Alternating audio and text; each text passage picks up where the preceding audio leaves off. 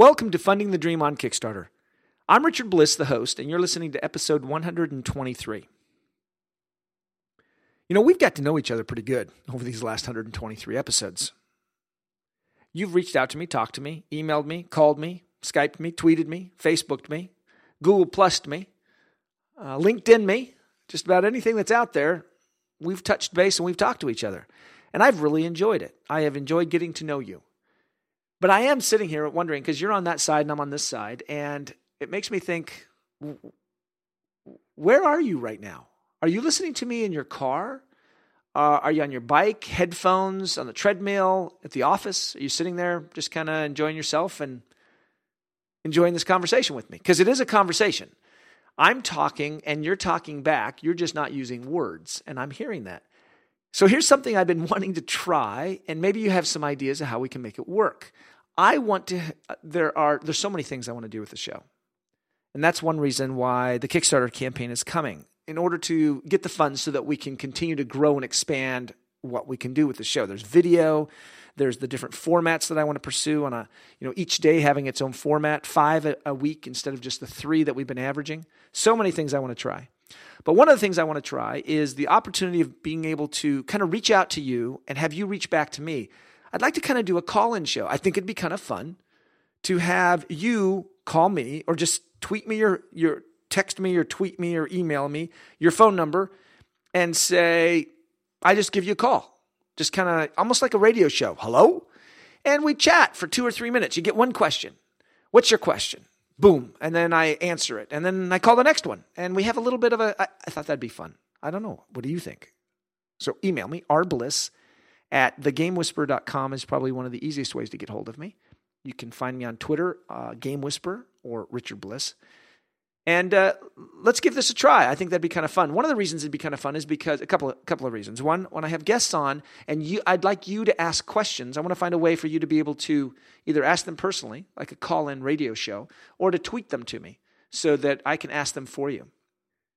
I've also experimented with the idea of offering a little bit of free advice. The 15 minutes uh, that I do, where every once in a while I'll block out a part of my week and make 15 minute segments available for you just to give me your contact information, ask me the question, and then I give you a call and we just talk about it. And I've really enjoyed that as well. This information co- comes through my newsletter. You can find the newsletter at thegamewhisperer.com, www.thegamewhisperer.com. And over on the right, you will see sign up for the newsletter. This is how I will inform you of these kind of things that are happening. I'm not going to spam you. Uh, those of you who have signed up so far haven't gotten anything from me because I've been just taking the time to kind of build up the listenership. But if you're interested, go ahead and out there and subscribe, thegamewhisperer.com, and then uh, sign up for the newsletter. Follow me on Twitter, and uh, occasionally we'll start to do some of these. Uh, I think they'd be kind of fun. And if, if you're interested, you can always let me know, and uh, we can do that. You know, when I have a guest on that has such a, a wealth of information, I love to have them back. And uh, you've heard previously on one of the episodes, uh, my guest Mr. Jamey Stegmaier, who is the co-founder of Stonemaier Games. He and I off off the uh, recording talked about such great stuff that I really wanted to have him back. So I've brought him back. Jamey, thanks for coming back on the show. Yeah, thanks for having me back, Richard.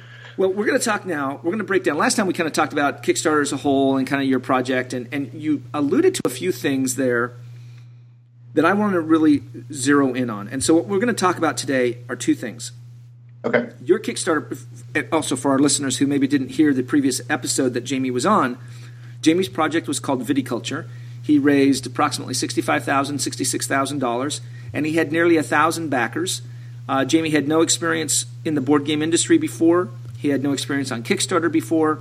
Uh, we didn't talk about this, but you did have some experience doing fundraising in the past in the capacity of your right. job. But uh, we didn't really talk about any of that. And so, out of nowhere, this game about wine making drops in and raises $66,000. And so we're going to talk about two things. We're going to talk about the media outreach that you mentioned, how you reached out and you set a goal. Mm-hmm. Now, you said you didn't achieve it, but you still set the goal, and that was to have a comment, a blog, a post, a guest blog, something show up somewhere on the internet every day for the entire 40 days of your campaign. Okay, that was number one. That was the outreach. And then number two was you did something unique with your stretch goals where you crossed social media lines, so to speak, and involved Facebook as part of your stretch goals. And I want to talk about that as well. Sure. All right. So let's launch. Let's get right into the media campaign. So you, when you launched your campaign, you sat down and set this this goal of uh, I want to get mentioned somewhere every day. How did, how did you go about doing that? Well, I started off before before I launched the project. I uh, created a spreadsheet where I uh, compiled a list of all the board game blogs that I that were active, I guess, because there are a lot out there that are no longer active. Um, I compiled that that list, and and uh, in each of the columns, I, I, listed like how many RSS subscribers there were on that blog, uh, how many Facebooks Facebook likes they had, so I could gauge the popularity, just so I could prioritize them a little bit. But I did end up reaching out to all of them. How did you uh, How do you go and find out how many RSS uh, subscribers they have? I am a, a, Google Reader user, and so if you go to Google Reader and you put in a a, a blog on there, you can see how often they post, and you can see how many subscribers they have. Perfect. Uh, are, are, you? Yeah. Okay. Well, that helps my listeners then know how how do how do I go find out which blog has more relevance? Because they might be a cooking blog, or they might be something that. So go to something like Google Reader, bring up the blog. It'll show you how many subscribers they have and how often they post. Right, and I, and I think you mentioned when we were talking before this recording, you talked about another site that is helpful. Yes, so a site called Compete compete.com, C O M P E T E.com. Compete.com is a website that allows you to type in anybody's domain name and it'll show you over the past 12 months how many unique visitors that that uh, domain name has received every month over the last 12 months. And that way you can kind of compare. That's also another number to say, okay, what's their readership like, or at least the eyeballs that are getting on that site. Right.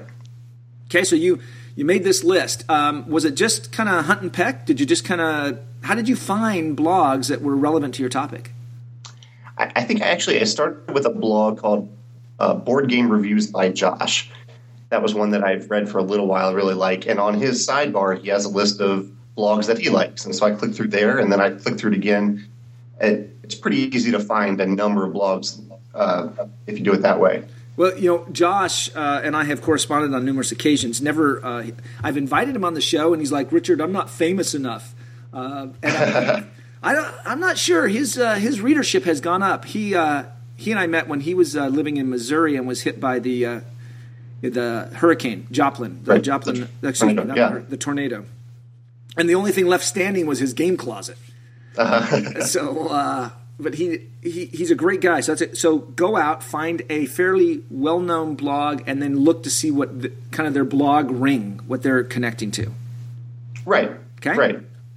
And then you started building the spreadsheet. Do you have an idea how many you had on your spreadsheet? Let's see. I'll pull it up right here. I think it's about eighty right now. Um, so right now you have eighty. 80 blogs out there talking about board games.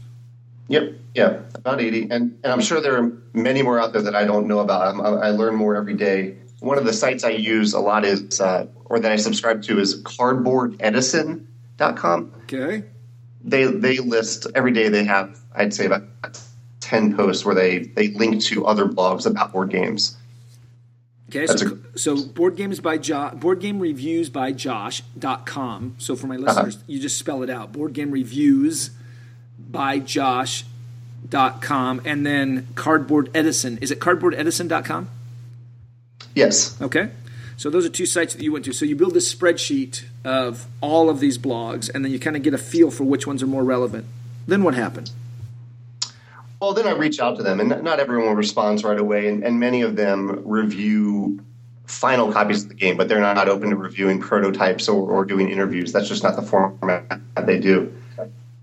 Uh, how many prototypes did you send out? Uh, um, but I did manage to get through to. I sent out about ten prototypes. Okay. And I, I probably should have sent out more and should have sent them out before I launched the project. That was a mistake I made. Yes, prob- probably. Uh, and that's a mistake yeah. that a lot of people make that they launch the project then they scramble start talking to people. And for my listeners, when you create a Kickstarter project, what's nice is that there's actually a preview link that it allows you to create to send that preview link out for people to see your project before you launch. And I'm starting to recommend to almost all everybody that if you're going to do a Kickstarter project, particularly a board game, send that link out to all of these bloggers so that they at least can take a right. look at it and and get an idea of what you're going to do. And as I think you've noted, you can you can create that review page months in advance. Yeah, months. So you don't have to wait until the, the week before you are ready to launch. So you got this list. You reached out to these people. You have a few prototype copies. Then what happened? Well, uh, the response was really good, and, and I, I, targeted, like I said, I tried to target the, the people with a little bit more influence. Um, and one of the big ones that we got through to was uh, Wired's uh, Geek Dad blog. A couple of those guys received prototypes, and, and they were very. Uh, one of them, a guy named Dave Banks, was kind enough to write a very nice review about it. And so we saw a big uptick in, in pledges the day that review came out. Now, you mentioned to me that when you reached out to these folks, it wasn't just, hey, please review my game, that you always tried to find some way to give back some value to the people that you were posting for. Right. And that is a little different when you're offering a review copy. Um, but I tried to accompany that. Like I tried to read their blog and get to know their blog better, and and find out what their readers responded well to. And uh, if they didn't if they didn't play games like Viticulture, I, I wouldn't even ask them to review it but yeah, I try to offer their readers some sort of value or their listeners some sort of value. Jamey, I gotta say, you're making this sound like this is a lot of work. It is a lot of work. I mean, I can't just throw it up there and it's and it's successful. Well, all this research and writing, and man, I got listeners going, "Dang, I was just hoping it'd be easy. I get to retire to Aruba." No, it takes a lot of discipline, and I think I've I've honed that over the years by writing a uh, a, a, blog. I write a, a, personal blog about five days a week, every week for the last six years, and so get, ha- having that discipline to do that every day. Um, and even is, though the blog, and yeah. for our listeners, if you'd like to go uh, follow Jamey, um, Jamey is spelled J A M E Y. Maier is M A I E R dot com. That's Jamey dot uh, JameyMaier.com, and for six years, five days a week. Right, and, and uh, just to throw it out there, it's my last name is Stegmaier. Oh, so that's it's, right. It's, that's right. it's Jamey and then Stegmaier, S T E G M A I E R dot com. But uh, so hang on, let's let's not let's not rush over that. So that was my okay. bad. You're right. It's Jamey S T E G, mm-hmm. then M A I E R dot com. Steg, yes. JameyStegmaier.com. All right. Yeah, and so I, I write about a variety of topics there that I'm excited about. And I think that's a key that I hear from a lot of bloggers. Uh, they set out to write a certain blog, and maybe a month in, they realize that they're no longer really excited about the topic that they started writing about, and they stop writing the blog altogether. So I recommend, especially to new bloggers, that you just write what you're excited about that day, and the blog will hopefully evolve, and you can hone that into a, uh, maybe a smaller number of topics eventually. I'm taking that to heart. I'm gonna. I have richardblissblog.com, and uh-huh. I'm gonna go. I, I'm gonna. My goal. I'm gonna be like Jamey Stegmaier. Every day, five days a week. That's that's got to be hard. It is hard, but like I said, it, it, comes down to discipline eventually, and it is really exciting. Like I think you've experienced this, I'm sure, through your podcast. It's, it's exciting to know that people are reading your words or listening to your podcast right away. That that's very gratifying to me, and so I'm every day when I when I set out to write, I I'm in I'm kind of motivated by the fact that people are going to read it right away. It's out there on the internet right away. And it's motivating and extremely addictive. So I'm looking at the stats right now. I'm uh, I'm getting about 1700 listens an episode is what we're averaging right now per episode. Wow. And you're right, almost every day, and that's about 100 listeners. Right now, I'm averaging 100 listeners a day. That's and incredible. I, that's awesome, and I'm just thank you for my listeners. It and it's very addictive. Uh, uh, so okay, let's let's now shift. Um, we've talked about you reach, you reached out here, and we can man we could talk so much more about this. But this is one of the things that you did, and you did this after you launched. So your recommendation is, one of, uh, and on your blog on uh, Stonemaier Games, you mentioned this is one of those mistakes that you made. You need to do right. this before you launch your project. Right. I I was fortunate. I'm sure other people have been fortunate too, where the people who reviewed the prototypes uh, understood the time frame of the Kickstarter project and they reviewed it almost right away. They played it and reviewed it right away.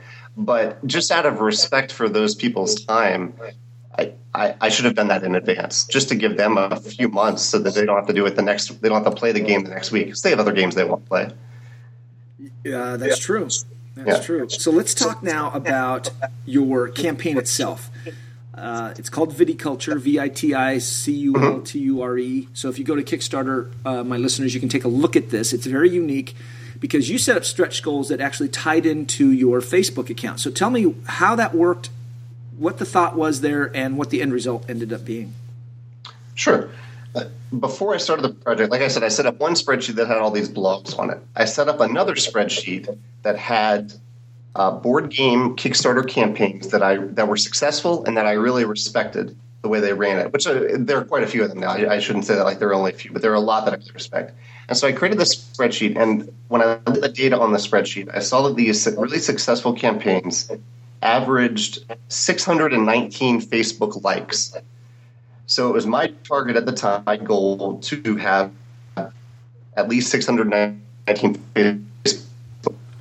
likes because I figured if that was tied into their success, then I could use that to, to create a successful project for viticulture. And so one of my stretch goals, which I, I, I don't think I did it completely correctly, I could have done it better. Um, but based on Facebook likes, I uh, had different stretch goals. They, they weren't they didn't add a lot of uh, a ton of value to the project, but they were like little things.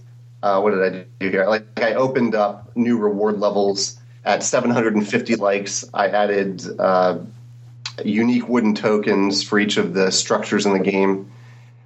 Um, now, I think there are different ways you can do that, but so tell me. So, so what what was the Facebook page you created? Was it a viticulture one, or, or was it a Stonemaier Games one? Well, when someone likes a project on Kickstarter, uh, it, it's not connected to a, a, specific page. It just I think the the project itself jumps to, to Facebook and other people can see that they liked it. But I also, as an ancillary component, I created a Stonemaier Games Facebook page. So when you say like, you were just trying to get. I'm back on Kickstarter right now. Right under the video, it says like this. One thousand people like this. Be the first of your friends. That's what you were. Exactly. Referring, that's the likes you were referring to. Yes. Yeah and and eventually I, I, also tried to get people to like the Stonemaier Games Facebook page because that's something that I can update and continue to engage them on uh, about viticulture and future projects. It's like the different when you're trying to get someone to subscribe to your podcast versus just checking out your website every now and then. If you get that subscriber, you have their attention whenever you want it instead of whenever they remember your blog or your podcast. Right. Right. So and and you then tied this. So I'm looking here, 50 likes. You're going to reveal one hidden reward level. Mm-hmm. Uh, 750 likes, 1,000 likes, full art, PNP for all backers in November. Um, as you as you look at this, then so you're unlock. I'm looking at your uh, your stretch goals. How did you structure this? Because I'm seeing victory points, victory points, victory points, likes, backers, dollars. So right. explain to our listening audience because they can't see what I'm talking about. What is the, what is, what, is, what were you doing here? Well, I've seen a lot of projects have stretch goals related to funding, which I think is very relevant. That's very important, especially since uh, a lot of those stretch goals. So we're out of time, but we're going to go a few uh, minutes. The more money you raise, the more you can spend on each individual unit. Oh, we are. Yeah, but that's all right. We'll just we'll just take a couple of minutes here. Okay, and, and, I'll, I'll try to keep this brief. But no, I, with right. uh, so I, I, the funding stretch goal is important. Okay, and the uh, I also have, I had a separate set of stretch goals connected to the number of backers because uh, I fi- I figured that well again looking back at my my spreadsheet here, the average number of backers for these successful Kickstarter projects that I researched uh, was 847. So that was successful board game projects that I really liked the way they structured. 847 backers. So it was a goal of mine not just to raise $25,000, but also somehow get 847 backers, um, even if they were just a $1 backer. Because you, they might be a $1 backer and they tell their five friends who play board games about viticulture, and one of them buys the game. Um, and then the Facebook was just the, the more the social media side. So I was trying to hit those stretch goals from all possible angles, uh, hoping that that's that that something would work. It, it, you know, it's hard to tell exactly which one worked the best, but but I kind of I, I did meet all of those goals at least in terms of likes, funding, and number of backers. You did a thousand likes. You got 942 backers, uh, sixty-five thousand uh, dollars. At what point? And we obviously we only have just a, a minute or two. Right. Uh, at what point did? How far in advance did you plan this out, and then how, how much rapidly catching up did you have to do when this thing started taking off? Uh, it definitely was a, a, learning process during the campaign, and I learned a lot from the, the backers too. That all that uh, backers have great ideas, and it's good to remain flexible enough to to respond to those ideas.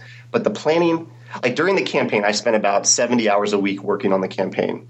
And leading up to the campaign, the month beforehand, it was probably about 50 or 60 hours just honing, creating the project page, getting feedback based on the preview page, uh, doing all this research on the other projects. So it is a huge time commitment. And I think you you commented it's fortunate that I am uh, that I'm single, that I'm not married, because if, if if you have that uh, other commitments in your life, it's very difficult to run a Kickstarter campaign. 70 hours a week for four weeks, five weeks? Five, yeah, uh, six weeks actually. Yeah, six weeks. Were you putting in 70 hours for six weeks? Didn't sleep much.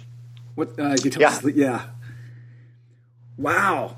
Yeah, I'd go to the day job, then come home and I'd work on Kickstarter for about eight hours. A lot of that was responding individually to backers. That was a lot of the time. Um, yeah, that was that was my life. But I have to say, it was one of the most fun, enjoyable months of my life. It, it was incredibly gratifying to to have that that experience. So we're we're, we're out of time. Um, will you come back and, and we'll talk a little bit more on another topic at another time? Sure, I'd love to. Yeah, definitely. So uh, the game comes out. It's due out in May. Is when the due date. Are we going to see it in May? Um, are you stay? Are you? I think we actually are. Okay yeah. Manu- you told me the manufacturer is Panda Games, uh, the folks at Panda, uh, who mm-hmm. who I just recently had on the show. Uh, Mike Lee, the uh, the CEO, general manager, co-founder.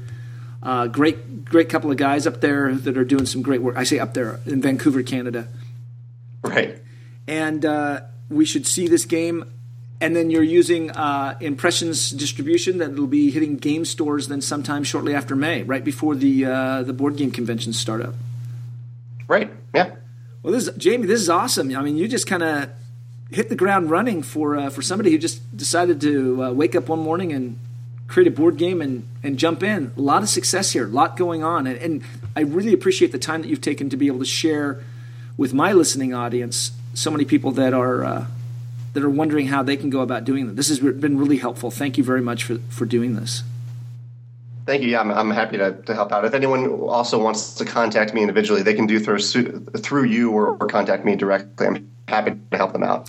So let's talk about that. They can find you at uh, Stonemaier Games on Facebook. They can find uh-huh. you at stonemaiergames.com on the internet. Right. Uh, your Twitter handle?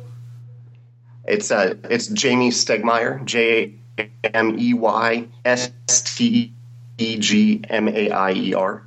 Okay, let's uh, let me try that again. I had uh, there was a little bit of hiccup. I'll, I'll spell it out: J A M E Y S T E G M A I E R on Twitter. Right. And mm-hmm. then uh, uh, email. Do you have an email account that you share with the public? Sure. It, uh, the, probably the easiest one to remember is stonemaiergames.com. Or, or I'm sorry, stonemaiergames at gmail.com. Yep, stonemaiergames at gmail.com. So, Jamey, again, thank you so much for, uh, for being on the show again and for agreeing to come back. This has been great information. I know this will help a lot of people out there. Thank you so much. Thanks, Richard. You've been listening to Funding the Dream on Kickstarter. My name is Richard Bliss, the Game Whisperer. My guest has been Jamey Stegmaier, the co founder of Stonemaier Games. And hopefully, you've heard something inspiring. I know this has been really helpful for me, and I always love to learn a lot when my guests come on. We look forward in 2013 to seeing your Kickstarter project out there so that we can help you fund your dream. Take care.